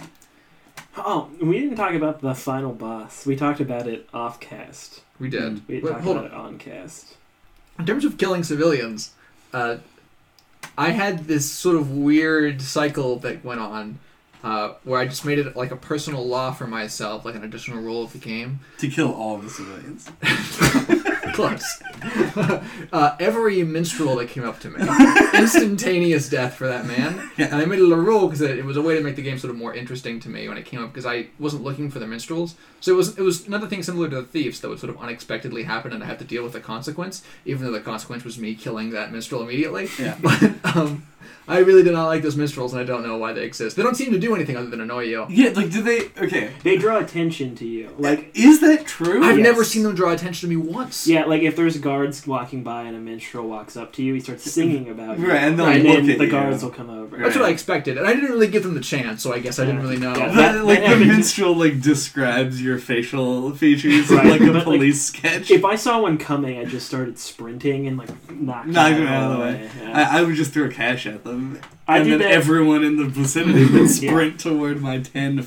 I only did that like once or twice because I just thought that was annoying to like switch weapons all the time. Yeah. I assumed it was going to be the mechanic that you were talking about that drew attention to you, but because I always kept myself at such like low notoriety, it never seemed to have consequences to me. which- So I decided to kill them instead. What like? What what fucking world? Did you guys have like multiple minstrels approach you at any time? I had like 2 like Mhm. two or three at one point. Yeah, what fucking world is this? Where like four people with lutes show up and just start singing songs, like separate songs, co- They're like, like- just coincidentally all about It you. treats them like they're like a homeless person who starts like washing your windshield at a gas station. but like, It's why like they're running up like hoping you, that you'll throw them change. Right. Like, oh, you're so awesome. What is their motivation in this encounter? Because they want money. They're, you, what? They could get money? They would expect to get money. If I ran up to you and just started, It's, it was a different time. oh dude. my god, I'm describing what a mariachi brand is. Yeah. That's what literally what No, a mariachi band is an actual band that, that makes music. But some of them also just do It's this. just a street musician. yeah. Those exist all over the place. But street musicians are known for attempting to be like separate from the human world and in their own bubble and not trying to engage with people because they don't want to be rude. Street musicians aren't like no like aggressively following you, singing about you specifically. no one has ever done that. It was Yeah. invented for this because you would I get bet- sued. I bet there's like someone in New York that does that. That just, exact like, runs thing. out and starts singing, like with an acoustic guitar, and it's like, hey, He's probably not like like struggling to make money either. He's probably like a YouTube celebrity. Yeah. probably. Yeah. I was initially going to joke that we were like showing our sort of historical ignorance here, and that this was like a major economic force in the 15th century. I like I like the idea of us going to like a video game convention at some point in the future because you will you will find someone who is dressed as Altair or as Ezio and just running up to them with lutes and just start singing songs about them directly to their face. Like that would be the best like cross cosplay ever. Yes. but uh, apparently, in the first game, there were beggars that would run up to you and ask for money, That's better. I like and that then more. they changed it to minstrels in this game. That's not equivalent though. they, they, they thought a so. beggar and a minstrel are They different were like, "What's like things. an Italian beggar? It's like a minstrel?" Yeah, like I'm a a dude with a feather in his cap with a lute. Like, no. There are way more poor people. yeah. Yeah. They could just had beggars. Apparently, they didn't like beggars. But I think they didn't like the They idea. were of like, you just beggars like can't be choosers. So Alternatively, they just really hated minstrels. maybe. I feel like what it probably was was that there's like an inherent comedy and just like striking down with vengeance, just like a street musician who's just like giddily playing a tune for you. Yeah. Whereas there's like a certain amount of like social depression that happens when you just murder a beggar because he was Yeah. annoying. it's like that is terrible, and the other thing is absurd, and they would rather have the absurd thing in Yeah. their game than the terrible thing. You've solved it. Yep, that is why. So how about that final boss fight? Mm. That sounds like Can we like a joke. really quick, just for my own ego, like describe the conversation that had when I got here? Yeah, go for it. And you were just like, Give the context. you were like, did you finish the game? No. It was like, do you know what the final boss is? No. Do you want to take a guess? you have to assassinate the Pope. I was correct. you were very correct. This is like, for some reason, just so expected from what I was exposed to with this game. yep. But not only do you have to try to assassinate him, you just have a fist fight with the Pope. Could not have guessed that. Yeah, like, and the Pope agrees. He's not like "fuck you," I'm gonna kill you with a sword. As someone who Right. didn't go through the sequence, what's like the tone of this situation? Like, is it supposed to be like a dramatic, heroic finale where like yeah, it's supposed to be like, oh, look at how respectful. It's, or no, like how badass Ezio is that he challenged him to a fist Respectful. fight. Wait, Then- no, then- badass. then he doesn't. Then he doesn't murder him in the end. He lets him live, and then you're supposed to be like, "Oh, Ezio's the bigger man right. You then know, the Pope. than the Pope." the infallible. yeah, like they Pope. try to play him up like he's real heroic right at the end, and like he hasn't murdered thousands of Uh, people. Right. Yeah, you let one guy live who has done something that was like, by definition, he's not good. the most dangerous person that you've encountered in the whole game, and you probably should kill. yeah, And he's in a position of power. He's the Pope. and I'm presuming like the leader of the Templars, correct? yeah. yeah. And you were the like foremost assassin. Yes. Why would that not even just be your prime directive? It, it was. Yeah. He was just like, he just abandons the idea. mm-mm, not not now. It's weird. Yeah. Terrible. Makes it It's just terrible. totally out of Yeah. left field. And it, God, because he's not played up as the kind of person who like would resolve a situation with fisticuffs. Like at the opening of the game, you do that, but it's you're like tiny kids. You're like it's supposed to. They wanted to tutorialize the combat for you before you were like crazy knife murder person. Right. Right. But Well, Back when the combat was actually like a challenge, yes, as opposed to just meandering around stabbing people in the throat. yeah, but now that you can't like turn back the clock on being a crazy knife murder person. Like he's clearly really, really bought into the knife stuff. Yeah. Mhm. He's, just- literally bought it with lots of florins. yes, he's a full-on assassin, Why would he not? one of the best in the world, Yeah. and he just decides not to murder this most dangerous. individual. Yeah. Yeah. He has like like a literal video game weapon wheel full of interesting ways to murder a guy. Yep. And he chooses the one it's dumb. Yep. Straight up. Though about the weapon wheel, can we talk about how stupid the sound effects are? For the weapon wheel? Yeah. What are you talking about? You're not okay, if this didn't stick out to you, maybe I'm being too sensitive. Yeah. You are. But like when you like switch to the fist, it makes like a "Pcha!" sound effect. I never switched to the fist because I was the knife murder person. Why would I ever need my fist I never ever switched again? to the fist either. Okay, what makes a terrible sound effect? It like when you switch to the sword, it has like some sword clashing. Mm-hmm. When you switch to the fucking coins, it makes like a cash register noise. Isn't that like something that like a lot of games do? I've never seen a game Like when that you like when you makes equi- it. when you equip like a weapon, like it, having like a sword sound effect, that's definitely another game. That's fine, but the fist is it's just too yeah, the stupid. fist is kind of comical. yeah. Makes you think of like boxing glove or like a. Yeah. Right. You know. It's just and it's obnoxious because it happens when you select it, not when you equip it. Mhm. So like you could just like spin the wheel and it would just make a thousand stupid noises in a row, like some kind of demented, violent speaking spell. Or no, what are those called? The you know like the things that The have thing like you a pull and it spins and, it And- makes the sound of an animal it lands on. yeah. Yeah. It's always an animal. The only one I teach you with animals with those weird Yes. wheels. yeah Whatever those are called. the called. weird wo- the weird wo- the wacky word Please, wheels please leave a comment uh, what the name of those are. of those things all are. two viewers that we have. and for all of our baby viewers. Yeah, all of our baby viewers. And by viewers, we mean not viewers because Liz- it's yeah. the only thing we don't we don't do. You don't see us. That's the rule. Whores and murderers. That's what you- Spies and thieves, Yeah. she spits. The only thing, the only thing that I have that we have not covered is that I just wrote down the quote: "You broke her heart," and then the other guy says, "Now I'll break your face." because I don't think they could have resisted having someone with an Italian accent say, "I'll break your face." That's another thing that you just made me think of. All the voice acting in this game sounds like American voice actors doing bad Italian accents. what they were. yeah. Also, no oh, one, they're like, I probably haven't heard anyone Canadian, else bring that up. Like, no one was like offended by that. That seems amazing. I don't know. That people didn't like make a big deal about that. Are Italians like a e- either are they Italians like a, a sensitive group in that way, or are they like a group with enough I cultural like- influence that they would be heard anyway?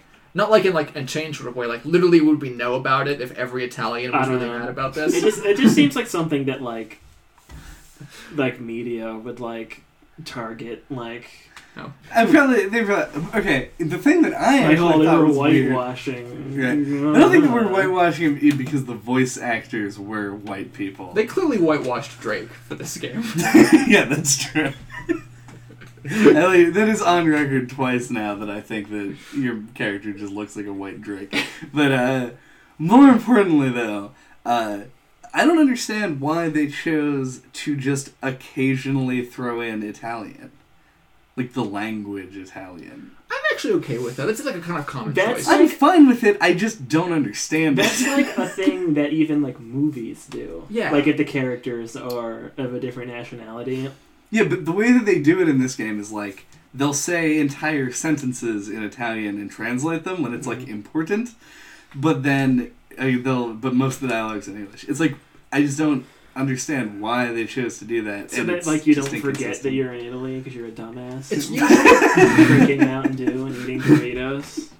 It's used sort of like Assassin's Creed Double X two punctuation again. or like like exclamations or in the same way that you use like a And swear every time word. that you kill somebody, Yeah, yeah, that like that feels appropriate. yeah, yeah, because it, it makes it's used as a way to make things seem cooler. Hmm. Like the italics font of this game is Italian, yeah. and it's also used to I don't know like I, I, I agree with you that it's definitely a weird practice to think about, but I have never disliked it in any form of media. I'm I've always been sort of okay with the little pep it, nonsensical peppering of like different language influences. Yeah, I mean, I think it's fun, especially if it seems naturalistic. But it, it to me, it just made me think about the decision, and it's not something that I wanted to think about when I was playing the game. Yeah.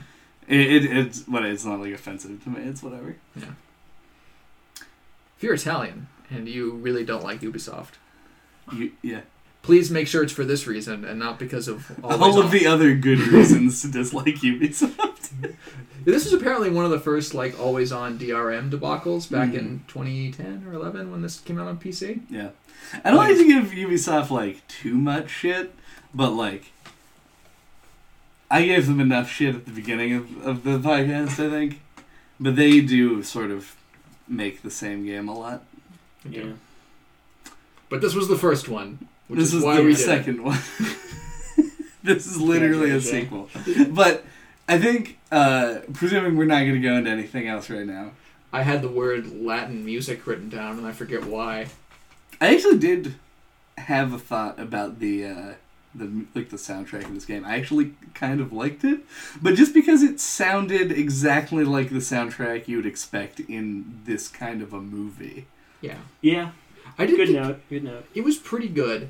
I had it was sort of like there was a period of time at the opening of the game where I thought I was going to love the soundtrack, but then I got disappointed because I didn't really like the combat music. But that was like the only one. But it's a very important track to get right. Mm-hmm. But- Because you hear it so often. Like it's unusual considering the number of games that we play for like tracks to really stick with me. But the one that's like the sort of majestic running around track, like it plays during all of the uh, like races and the games and stuff. Um, it's sort of just singing and things. Mhm. That stayed with me, and I was surprised by that. No surprise that JJ liked the soundtrack and I thought it was really bland and forgettable. like I couldn't remember the way any of these songs sounded. To I feel like they're life. not the kinds of songs that are designed for you to remember. them Yeah, they're like a movie score. Like Yeah. they're supposed to be in the background. It has themes. It does, yeah. It's like What's the Assassin's Creed thing? I have no clue. There's He's like a- right now. Yeah, there's like a, a few. okay. there's like a few things, and there's like the little guitar that like strums around.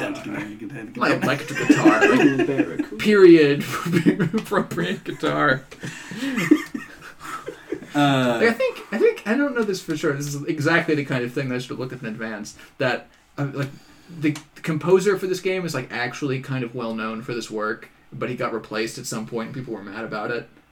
this is this would be news to me. Yeah, speculation cast Yeah. 2016. I think we're Yeah. done. I think we're out of steam. Yeah. Yeah. Yeah, I think the, uh, the like the one thing like my wrap up, I guess, um, would be like I feel like if I played this game at a different time, which is not my fault, not the game's, because it actually came out seven years ago. yeah. Uh, I probably would have really liked it. Like I actually would have like engaged with it because I was into games like this at the time. Um, but now eh, this is not a game to play in two weeks No. and talk about like on a podcast. Cancel the episode uh, because like when you're in a situation where time is actually a factor in your life. Yeah, open world games are awful. Yeah, It- like Yeah. I was not able. I was not able to engage with the things that I liked about the game deeply enough, and had to engage with things that I otherwise would have ignored, just like in order to get like a fuller picture Yeah. of what it was. It, this is the kind of game that just offers a whole bunch, and you should you can and should pick and choose what content you should you want to engage with. Yeah. It is like a, it is the buffet of action platformers. I would say I had a similar experience, but I actually had to finish the game, so I guess mine was a little more positive than yours. Sure. But um, yeah, I feel like if I would have had more time, I would have liked this more, and I feel like if I would have played it a few years ago, I would have liked it more. But like as it stands, I still think this is a pretty good game. But like I said earlier, there's l- lots of areas that needed more polish. Yeah. This was this was good implementations of a lot of mechanics Yeah. with a lot of bloat. But Bloat is a good word. yeah, I mm-hmm. really liked what you said earlier that this is like too many cooks the game. Yeah. Yeah. There's just there's too much stuff. I feel like there were too many influences from different people, like fighting for time on the floor, and it's like what you end up with is a really well designed world with a lot of not well designed things inside of it. Thanks for listening to No Clip this week. Um, What are we talking about next time? there it is. Uh, next time we're all, I'm assuming, very excited because we're going to be talking about Pokemon. Oh my god! It's our first ever like series retrospective. Yep. Which is like a really like huge word for us bullshitting about Pokemon. Yeah. Yeah. uh, Hint: We're not gonna play every Pokemon game to completion in two weeks. yeah, that would be a little bit ridiculous. If We've I'm, already done that. That's Yeah. why. if I'm lucky, I will have completed Pokemon Sun by the time we do our next podcast. When's that being made? It Uh, comes out next week. this Friday. This This, coming Friday. Mhm. Oh, shit. Make sure you get one of those like Dugtrios with the sweet ass hair. Yeah. That's- Whoa, you're spoiling Pokemon Sun and Moon Uh, already. JJ. They haven't seen the hair, Yeah, the, everyone already knows about the ridiculous Dugtrio anyway. so either I'm not spoiling it or I'm I'm tantalizing them. I'm glad that we managed to talk about Dugtrio two weeks in a row and are assuredly going to talk about it three times. All right. When did we talk about Dugtrio last time? Pokemon We were talking about Pokemon Snap. Oh yeah, yeah. I forgot about that video game. uh, Doug Trio Classic. JJ. Uh, if you want to get a hold of us, uh, you can do so at noclippodcast at gmail.com, on our website, noclippodcast.com, on Twitter at noclippodcast. And please, please leave us a review or rating on iTunes. Tell your friends about us. Spread the word. Uh, I think that's all I got. Hey Chad, I've distilled an elixir of lead and pomegranate.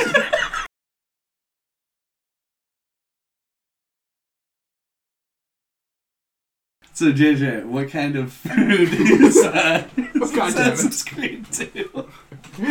We must know. uh, it can't be a potato. It's um. F- From the sounds of it, it sounded like it was worse than a potato. It From the sounds of it, it's an elixir of lead and prom- pomegranate. It's like a loaded baked potato that was way too loaded. and then overbaked. Yes. It's an overloaded baked potato. Overloaded, overbaked potato. Not overloaded in an extreme sense. Overloaded like in a like a nuclear fallout sense. Like anything could happen to this baked potato. You have Baked to run. potatoes. Baked potatoes never change.